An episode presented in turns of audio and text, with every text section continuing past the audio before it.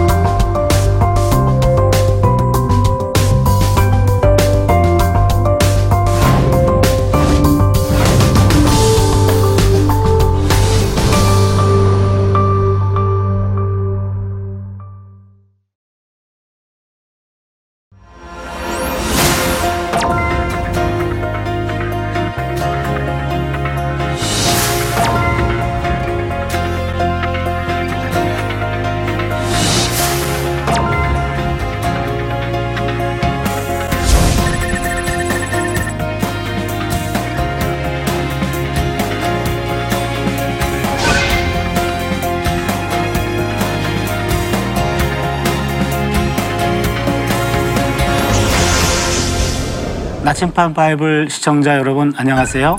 저는 한세대학교 구약학 교수 차준입니다. 아, 여러분과 함께 예레미야의 영성이라는 주제를 가지고 어, 함께 공부하게 됐습니다. 오늘은 어, 첫 번째 시간이죠. 음, 소명의 영성이라는 주제를 가지고 함께 공부하게 됩니다. 오늘 공부 내용은 한 세 가지 정도 이야기 가능한데요. 첫 번째는 예언자의 소명 패턴이 첫 번째고 두 번째는 예레미야의 소명 그리고 마지막 세 번째는 소명자로서의 신자의 삶 모든 신자가 소명자다라고 하는 아, 이야기를 함께 나눠 보려고 합니다. 그럼 첫 번째 예언자의 소명 패턴을 먼저 보실까요? 어, 우리가 오늘 보는 본문은 예레미야 1장 5절에서 10절까지 본문입니다. 보통 소명하면은 우리는 한 가지 패턴만 알고 있을 거예요. 그런데 적어도 두 가지 패턴이 있습니다. 첫 번째는 대화 형식이 있고 그리고 두 번째는 천상 회의 환상 형식이 있습니다. 아, 대화 형식이라는 것은 어, 하나님과 부름받은 자가 직접적인 대화를 통해서 소명이 이루어집니다. 여기에는 네 가지 요소가 있어요. 첫 번째는 하나님께서 부르시고 두 번째는 부름받은 자가 거절합니다. 그리고 세 번째는 하나님의 설득이 있고 네 번째는 하나님의 약속이 있어요. 뭐 쉽게 얘기할까요? 하나님께서 너 가라 그러면은 나 못 갑니다 그러죠. 그러면은 너 죽을래 그렇게 시작하죠. 어, 그리고는 어, 나랑 함께 가자라고 약속을 해주시는 거죠. 우리가 늘 알고 있는 소명 패턴은 다 여기에 속해요. 여기에 모세라는 분도 여기 속하고 어, 기도원도 그렇고 사울도 그렇고 예레미야 소명도 여기에 속합니다. 예, 두 번째 소명 패턴은 천상회의 환상 형식인데 어, 이것은 부름받은 자가 어, 환상 중에 천상회의를 목격합니다. 예, 천상에서 회의가 이루어지는데 간접적으로 그것을 목격하면서 여기서 소명이 이루어져요. 여기에 해당하는 게 이사야 그리고 에스겔입니다. 첫 번째 소명을 우리는 예레미야식 소명이라고 얘기하고 두 번째 소명을 이사야식 소명이라고 말합니다. 예레미야식 소명은 강압적인 소명이고 이사야식 소명은 자발적인 소명입니다. 예레미야식 소명을 차출병이라고 말한다면 어, 이사야 소명은 자원병이다 그렇게 얘기할 수 있습니다. 그렇다면 소명에는 두 가지가 있고 오늘 우리가 만나는 예레미야라는 사람은 직접적인 소명이었고 강압적인 소명이었다. 그것을 한번 정리하고 그리고 이제 어, 직 예레미야 소명을 들어갈게요. 음, 첫 번째는요 모든 신앙인은 소명자다라는 음, 메시지입니다. 5절 상반절에 나오는데요. 하나님은 예레미야를 내가 너를 모태에서 짓기 전에 너를 알았고 내가 배에서 나오기 전에 너를 선별하였고 너를 여러 나라 선지자로 세우노라 그렇게 얘기하고 있는데요. 여기서 내가 너를 알았다라는 말이 나와요. 요 알았다라는 말은 히브리 말로 야다라는 말입니다. 요 야다라는 말은 단순히 알았다라는 말이 아닙니다. 지적으로 아는 것을 넘어서서 어, 상대의 어떤 생각이나 그 사람의 의도나 그 사람의 감정적인 차원을 다 포함해서 총체적인 인간을 아는 겁니다.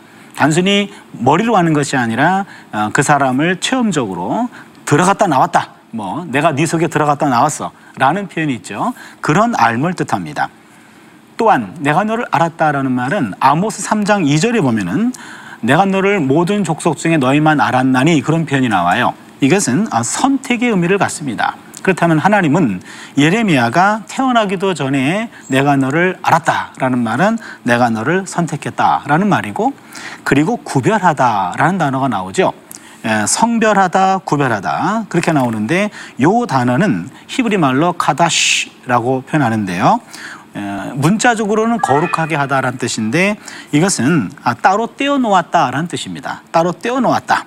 뭐 윤리적으로 도덕적으로 어떤 품성이나 어떤 자질이 어, 변화가 되었다 그런 말이라기보다는 하나님이 쓰시기 위해서 특별히 구별했다 따로 떼어놓았다라는 의미입니다.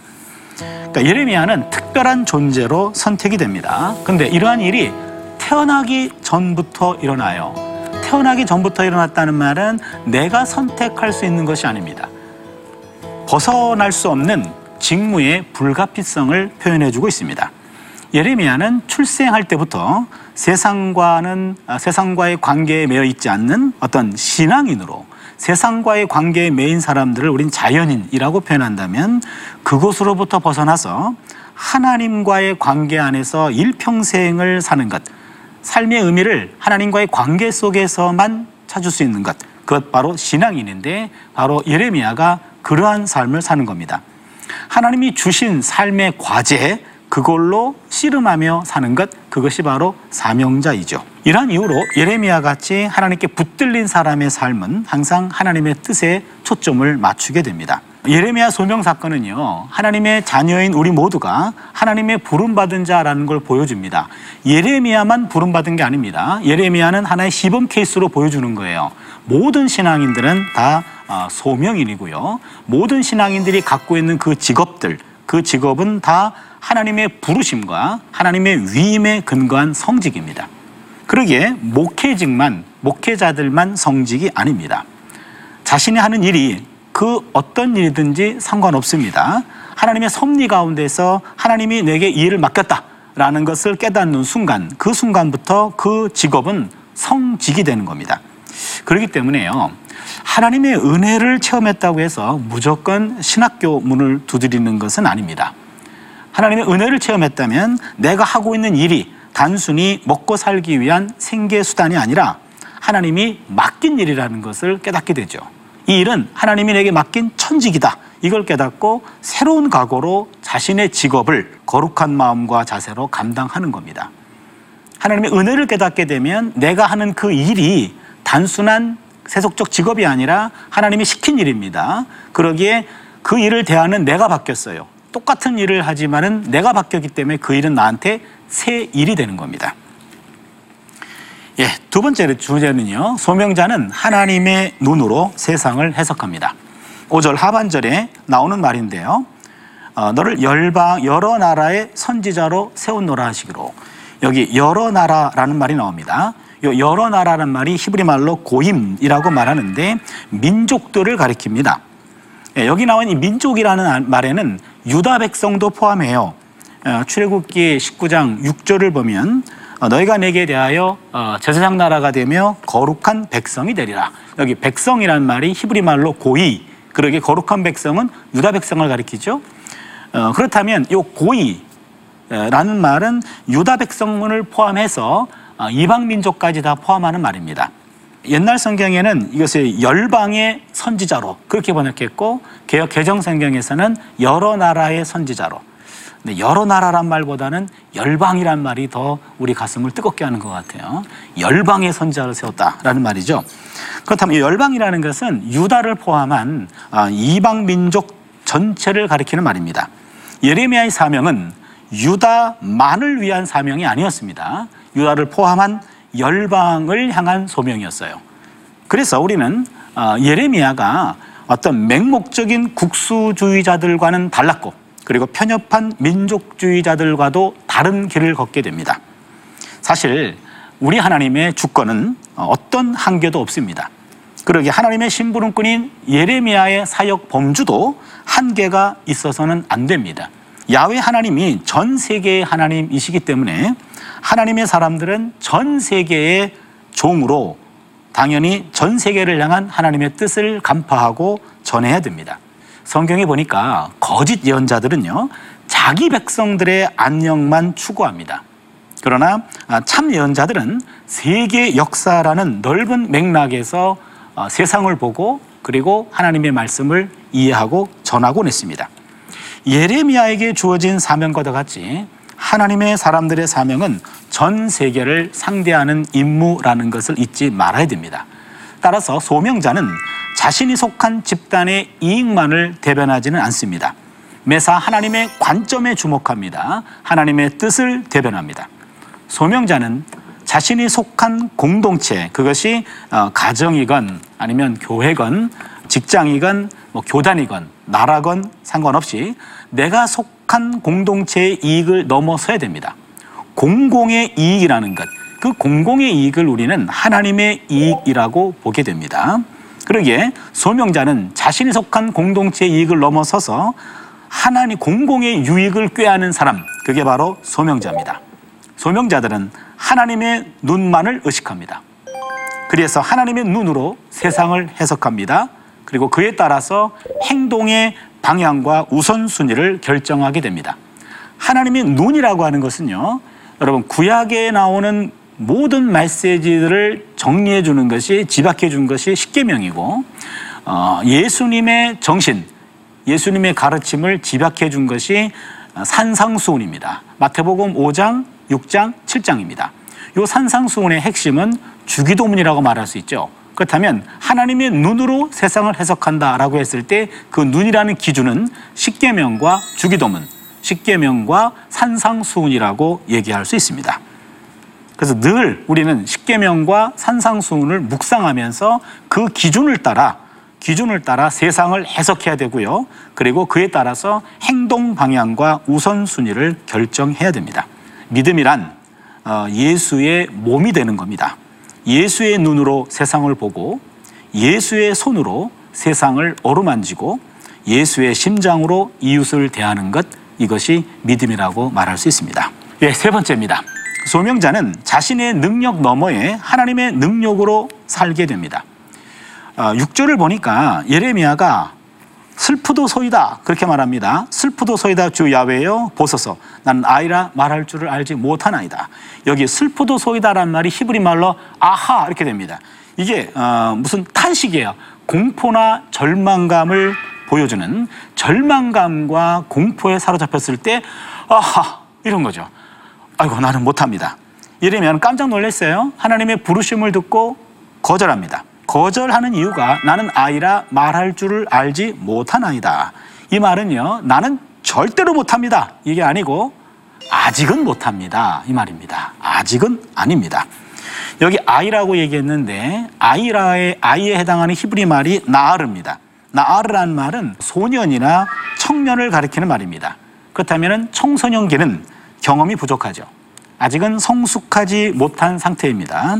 따라서 사실 예레미야에게는 백성들을 설득할 만한 능력과 언변이 부족했어요. 아직은 어리다. 그런 얘기죠. 소명 당시 아이에게 아이에 지나지 않았던 예레미야는 백성 전체 어른들을 향해 가지고 발언할 만한 능력도 없었고요. 사역을 시작할 만한 적기도 아니었고 그만한 자격도 없었습니다. 이래서 예레미야는 거절하게 됩니다. 예, 하나님은 예레미야의 이 거절에 대해서 즉각적으로 답변하시고 설득하십니다. 너는 아이라 하지 말고 그렇게 7절에 그렇게 나오는데요. 여기에는요 두 가지 의미가 담겨 있어요. 하나님의 부르심을 입은 자들은 자신의 능력이 아니라 부르신 자의 능력에 의존해야 한다는 거예요. 예레미야가 난 아직 아닙니다. 그랬는데 하나님 모르셨을까요? 야, 내가 너보다 내가 더 잘 알거든. 너 아닌 거 내가 알아. 그러기 때문에 지금 부른 거야 라는 얘기입니다. 뭔 얘기입니까? 인간의 부적격성과 무경험은 오히려 하나님의 가능성이 발휘될 수 있는 최적의 기회가 되기 때문에 그래요. 두 번째는요, 부름받은 자가 스스로 부족합니다. 자격 미달입니다. 라고 생각할 때 그때가 바로 하나님이 쓰기에 적깁니다. 내 스스로 능력과 자격이 충분하다고 생각한다면 그 일은 맡기신 이의 일이 아니라 자기 일이 돼버리고 말아요. 하나님, 내가 준비를 끝낸 지가 이미 오래전이거든요. 내가 기다리다가 죽는 줄 알았어요. 왜 이제 부르십니까? 라고 하면 하나님이 넌 아직 아니구나. 내가 내년에 다시 오마. 그럴 겁니다. 바로 그 일입니다. 우리는 하나님의 일을 할 때 준비가 다 됐기 때문에 하는 것이 아니라 하나님은 부족하지만 부르셔요. 그리고 부족한 것들을 채워가시는 거예요. 세상 사람들은 이미 만들어진 자를 택하지만 하나님은 먼저 택하시고 사람을 만들어 갑니다. 이게 세상의 용병술과 하나님의 용병술의 차이점입니다. 따라서 하나님의 일은 늘 인간적인 자격으로만 하는 것은 아닙니다. 인간의 능력만 가지고 하는 것도 아닙니다. 가장 중요한 것은 부르심이에요. 소명입니다. 소명자는요, 자신의 능력만을 가지고 살지 않습니다. 자신의 일이 하나님이 원하시는 일이라는 확신을 가진 소명자는 자신에게 약속된 하나님의 능력을 늘 염두에 두고 사는 거예요.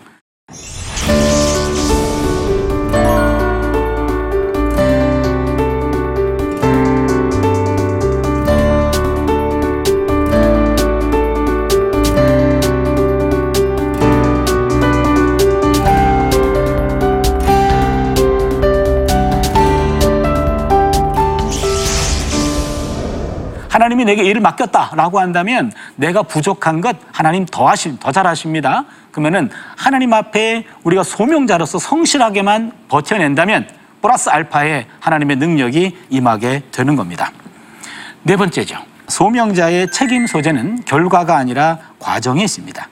하나님이 예레미야의 거절을 어, 설득하면서 내가 너를 누구에게 보내든지 너는 가며 내가 내게 무엇을 명하든지 너는 말하라 라고 이야기합니다.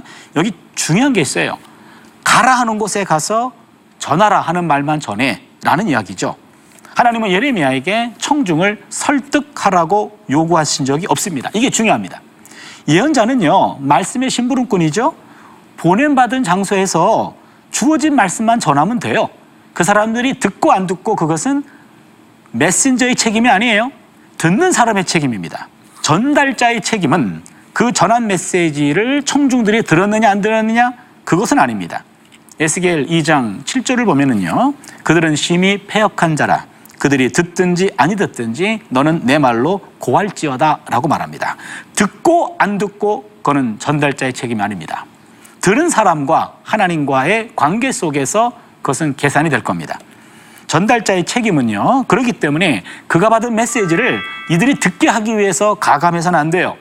왜곡해서도 안 됩니다. 전달받은 그대로 정확하게 전하는 것 그것이 메신저의 책임입니다. 메신저에게는 말씀의 전달력과 말씀의 설득력보다 더 중요한 것은 말씀의 정확도입니다. 가라는 곳에 갔는가? 전하라 하는 말을 정확히 전했는가? 듣고 안 듣고는 본인의 책임이 아닙니다. 오늘의 메신저들이 정령 의식해야 하는 것은 메시지를 듣는 회중들의 숫자나 그들의 반응이 아닙니다.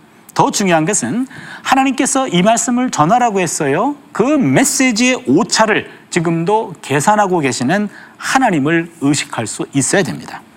그러기에 소명자들은요, 하나님이 내게 뭘 원하시는가 늘 그것을 질문해야 돼요. 그것을 알고 있다면 그 과정에만 충실하면 됩니다. 그러게 하나님은요, 나한테 아브라함과 같이 되라, 모세와 같이 되라, 엘리야 같이 되라 라고 말하지 않습니다. 누구와 비슷하게 되는 것은요, 자신의 본성으로부터 점점 멀어지는 겁니다. 비슷하게 되는 것은 비슷할 뿐이지 그 비슷한 것이 진정한 나일 수는 없습니다. 자기의 길을 가는 사람은 절대로 추월당하지 않습니다. 나만의 길을 걸어가는 겁니다. 남들과 비교하지 않아요? 하나님이 시키신 그 길을 걸어가는 거예요. 나만의 길입니다. 절대로 추월당하지 않습니다. 다섯 번째입니다. 소명자에게는 하나님이 늘 동행해 주십니다. 하나님은 예레미야에게 어, 그들로 인하여 두려워 말라라고 권면하십니다. 예레미야가 감당해야 할 사명은요 어찌 보면은 두려운 일이었어요. 그래서 예레미야가 아, 나는 못 갑니다라고 얘기했던 겁니다. 나같이 어린 사람이 자격도 안 되는 사람이 어떻게 그 어른들을 그것도 수용성 있는 청중이 아니에요. 거부합니다. 거절합니다. 박해합니다. 박대합니다. 그런 사람들 앞에 내가 무슨 말을 하겠습니까? 근데요, 하나님 아세요. 그러기에 너는 그들로 인하여 두려워 말라. 너가 두려워하는 그 사람들 하나님도 아십니다. 18절에 나오죠. 여기 18절에 보니까 온 땅과 유다 왕들과 그 지도자들과 그 제사장들과 그 땅 백성일 것입니다. 그 땅 백성이라는 것은 지방 유지를 말합니다. 이렇다면은 예레미야의 대적자들은요 하나같이 어, 힘 있는 사람들입니다. 이 힘 있는 사람들이 예레미야를 대적하게 됩니다. 그러게 예레미야는요 한두 사람이 아니에요. 이 왕도 그렇지요, 지도자들도 그렇죠, 제사장들도 그렇죠, 이 땅의 유지들도 그렇죠, 모든 이가 대적자입니다. 그러게 예레미야는 두려워했습니다. 근데 하나님께서 예레미야에게 내가 너와 함께 하여 너를 구원하리라. 하나님의 약속이 주어집니다. 여기 중요한 게 있어요. 하나님은 예레미야가 위험한 상황에 놓이기 전이 아니라 그 상황 속에서 지켜주시겠다고 얘기해요. 두려워하지 마. 그런 일은 절대로 안 생길 거야. 이게 아닙니다. 그 두려움 속에서 내가 너와 함께 해주겠다. 이것이 중요합니다. 예레미야에게는 고난과 위협, 박해가 배제되지 않습니다. 십자가를 피하게 하는 것이 아닙니다. 십자가 안에서 십자가 가운데서 구원하시겠다는 약속입니다. 하나님을 잘 믿는다고 해서요, 여러분 고난과 어, 무관한 삶을 사는 것은 아닙니다. 고난과 십자가 이것은 늘 우리 앞에 있습니다. 예수를 잘 믿어도 그렇고 철저히 믿어도 그렇습니다. 그렇다면 어차피 이것들을 피할 수 없다고 한다면 우리는 이렇게 기도해야 되지 않을까요? 내가 지극히 사랑하는 아이들에게 평탄한 길만을 주지 마십시오. 쉬운 길만을 걷지 못하게 하십시오. 때로는 역경과 환란을 주십시오. 그리고 그 속에서 내 아이를 지키시는 하나님을 만나게 해 주십시오. 그 신앙으로 어려움을 극복하게 해 주시옵소서. 어차피 경험합니다. 그렇다면은 내 아이들이 그래도 내가 있을 때 고난을 경험하게 되면 옆에서 내가 중보라도 해줄 수 있죠. 해줄 수 있죠. 우리에게 중요한 것은 고난 없는 인생이 아니라 고난 속에서 하나님 앞에 무릎 꿇고 하나님께 기도함으로 말미암아 하나님의 힘으로 고난을 헤쳐나가는 그 신앙 그것을 우리가 배워야 되는 겁니다. 예레미야에게도 그와 같은 삶이 주어진 겁니다. 여섯 번째는요. 소명자는 하나님의 말씀이 충만해야 됩니다.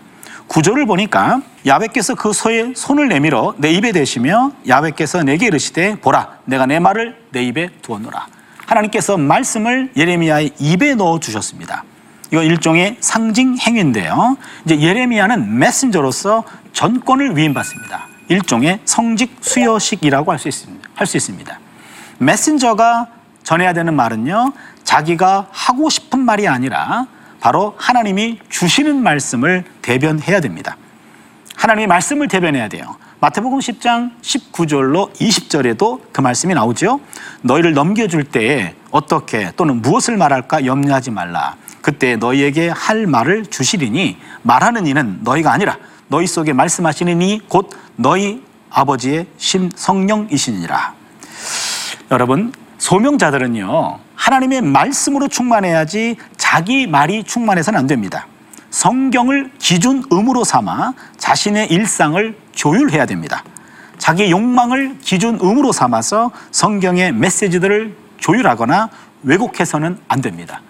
그러게 우리 입에는 늘 하나님의 말씀이 충만할 수 있도록 늘 깨어 있어서 말씀과 가까이 하는 삶이 우리에게 필요한 거죠. 마지막 일곱 번째입니다. 소명자는요, 내일의 눈으로 오늘을 봅니다. 그것이 오늘 10절에 나오게 되는데요. 하나님은 예레미야를 민족과 왕국들 위에 세우셨어요. 여기 세우다라는 말은 히브리 말로 바카드라 그럽니다. 바카드. 이 바카드라는 말은 대리인으로 혹은 감독자로 일을 맡겼다. 하나님이 예레미야를요 여러 나라 열방과 여러 왕국에 대한 감독자로 하나님이 예레미야를 세우셨습니다. 예레미야는 이 땅에 있는 하나님의 대리인입니다. 이제 그의 말은 인간의 말같이 그냥 효과 없이 허공을 울리는 그런 소리나 덧없이 사라지는 연기가 아닙니다. 강력하게 효력을 미치는 하나님의 말씀입니다. 예레미야가 하나님의 대리인으로 전하는 선포 내용이 언급되죠. 여러분 1장 10절 하반절인데요. 뽑고 파괴하며 파멸하며 넘어뜨리며 건설하고 심게 하였느니라. 동사 여섯 개가 나옵니다. 뽑고 파괴하고 파멸하며 넘어뜨리며 그리고 건설하고 심게 했다. 자세히 보시면 앞에 있는 네 개, 네 가지는 심판이고 뒤에 있는 두 가지는 구원을 가리킵니다. 그렇다면 여기서 우리는 앞으로 예레미야가 선포해야 할 메시지의 성격을 배우게 됩니다. 동사가 여섯 개가 나왔는데 네 가지는 선포의 심판이었죠. 주로 심판입니다. 예레미야는 주로 심판을 선포해야 됩니다. 두 번째로 그러나 심판 선포에서만 멈추는 것이 아니라 구원도 전해야 됩니다. 세 번째는 그 구원은 반드시 심판을 겪고 난 다음에 주어지는 거죠. 역으로 말하면 구원받기 위해서는 먼저 심판을 받아야 한다는 얘기입니다. 하나님의 구원은 인간의 힘에 의존하지 않는 영점 상황에서 시작됩니다. 영점 상황이라는 말은요, 어, null punct situation 독일 말로 그렇게 쓰는데요. 이 영점 상황이라는 말은 아무것도 없는 상태로 돌리는 겁니다. 아무것도 없는 상황. 지금까지 쌓아 올렸던 것들을 영점 상황이다. 완전히 무너뜨리는 겁니다. 완전히 무너뜨리고 다시 세우는 거예요. 뭘 얘기합니까? 지금 세웠는데 이것이 부실 공사예요.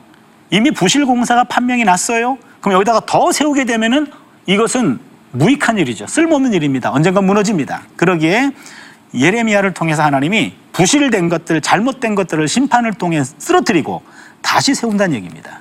그러기에 영점 상황으로 돌이키는 것, 이것이 바로 심판입니다.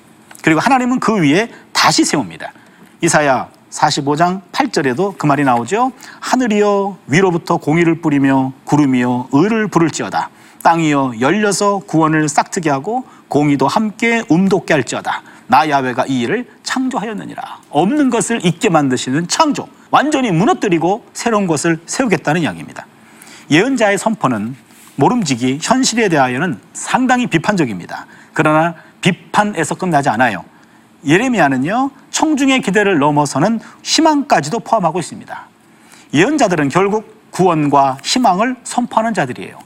구원과 희망을 선포하기 위해서 잘못된 것들을 무너뜨려야 새로운 건실한 건물을 세울 수 있기 때문에 심판을 말하는 것 뿐입니다. 예레미야 29장 11절을 보면 하나님의 마음이 나옵니다. 야외의 말씀이니라 너희를 향한 나의 생각은 내가 하나니 평안이요 재앙이 아니니라 너희에게 미래와 희망을 주는 것이니라. 예언자는 맹목적 낙관론에 사로잡힌 사람들에게는 하나님의 심판을 예고하고 절, 절망적인 비관론에 포로된 사람들에게는 하나님의 구원을 약속합니다. 진정한 말씀은요, 고통당하는 자는 위로하지만 안일에 빠진 자들은 괴롭힙니다. 예언자는 그 시대가 보지 못하는 앞선 시대를 먼저 깨닫고 내일의 눈으로 오늘을 해석하기 때문입니다. 그래서 종말론적 시각, 우리가 하나님 앞에 서게 되었을 때 그 마지막 시점, 그 기준을 가지고 오늘을 해석한다면 우리는 세상 사람들과 다른 기준으로, 다른 가치관으로 살아야 하겠죠. 영적 지도자들이 교회에서 성도들을 아무리 영성 있게 가르쳤다고 자부심을 가진다 해도 정작 성도들이 일터에서 가족들과 그리고 동료들과 접촉 불량이 되거나 소통 불량으로 일관한다면 그것은 무익하죠. 에베소서 4장 12절에 보면은요. 성도를 온전케 하며 봉사의 일을 하게 하기 위하여라는 말이 나옵니다. 봉사의 일은 교회에서 하는 일만이 아닙니다. 이것은 교회 바깥에서 사회 전반에서 봉사의 삶을 살아가도록 성도들을 훈련시키기 위해서 교회 안에서 성도들을 온전케 하는 것이다 라고 말합니다. 오늘날 교회는 성도들로 하여금 일상을 탈출하여 성소로 오게 하는 것이 아니라 일상 속에서 성소를 세우도록 도와주어야 됩니다.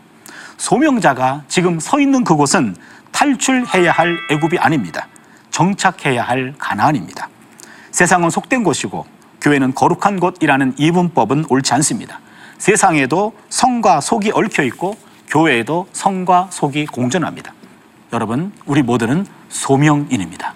내가 서 있는 그 자리를 탈출해야 할 애굽으로 여기지 마시고 내가 정착해야 할 가나안 땅임을 기억하셔서 똑같은 일을 행하지만 나는 소명자로 새로운 일을 맞이하게 되는 겁니다.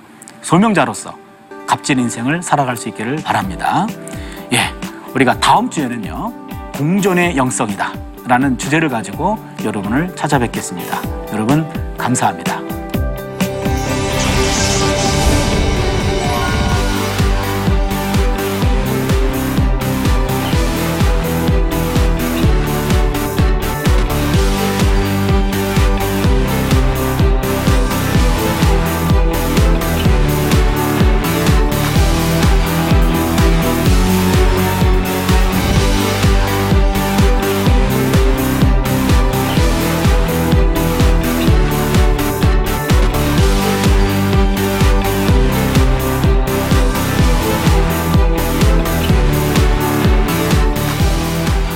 프로그램은 시청자 여러분의 소중한 후원으로 제작됩니다.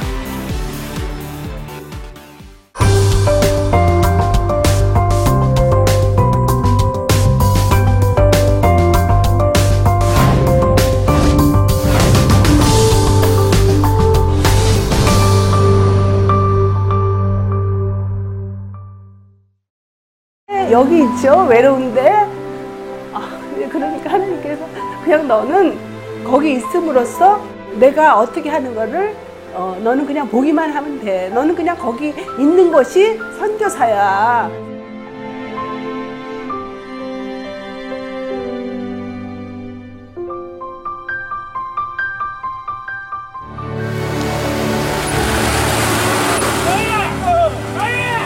이 6개월을 그냥 손꼽아 기다리면서 이 산골까지 올까 했는데 드림 컴츄르다. 네, 정말 좋았어요.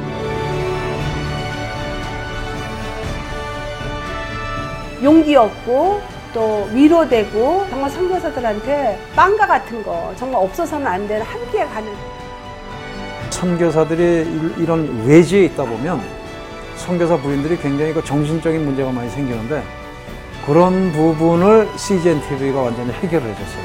이 CGN TV도 사실 크게 저에게 동력자가 돼준 거예요. 온 세상을 위한 복음의 통로 세상을 섬기는 방송 CGN TV 감사합니다. 사랑합니다.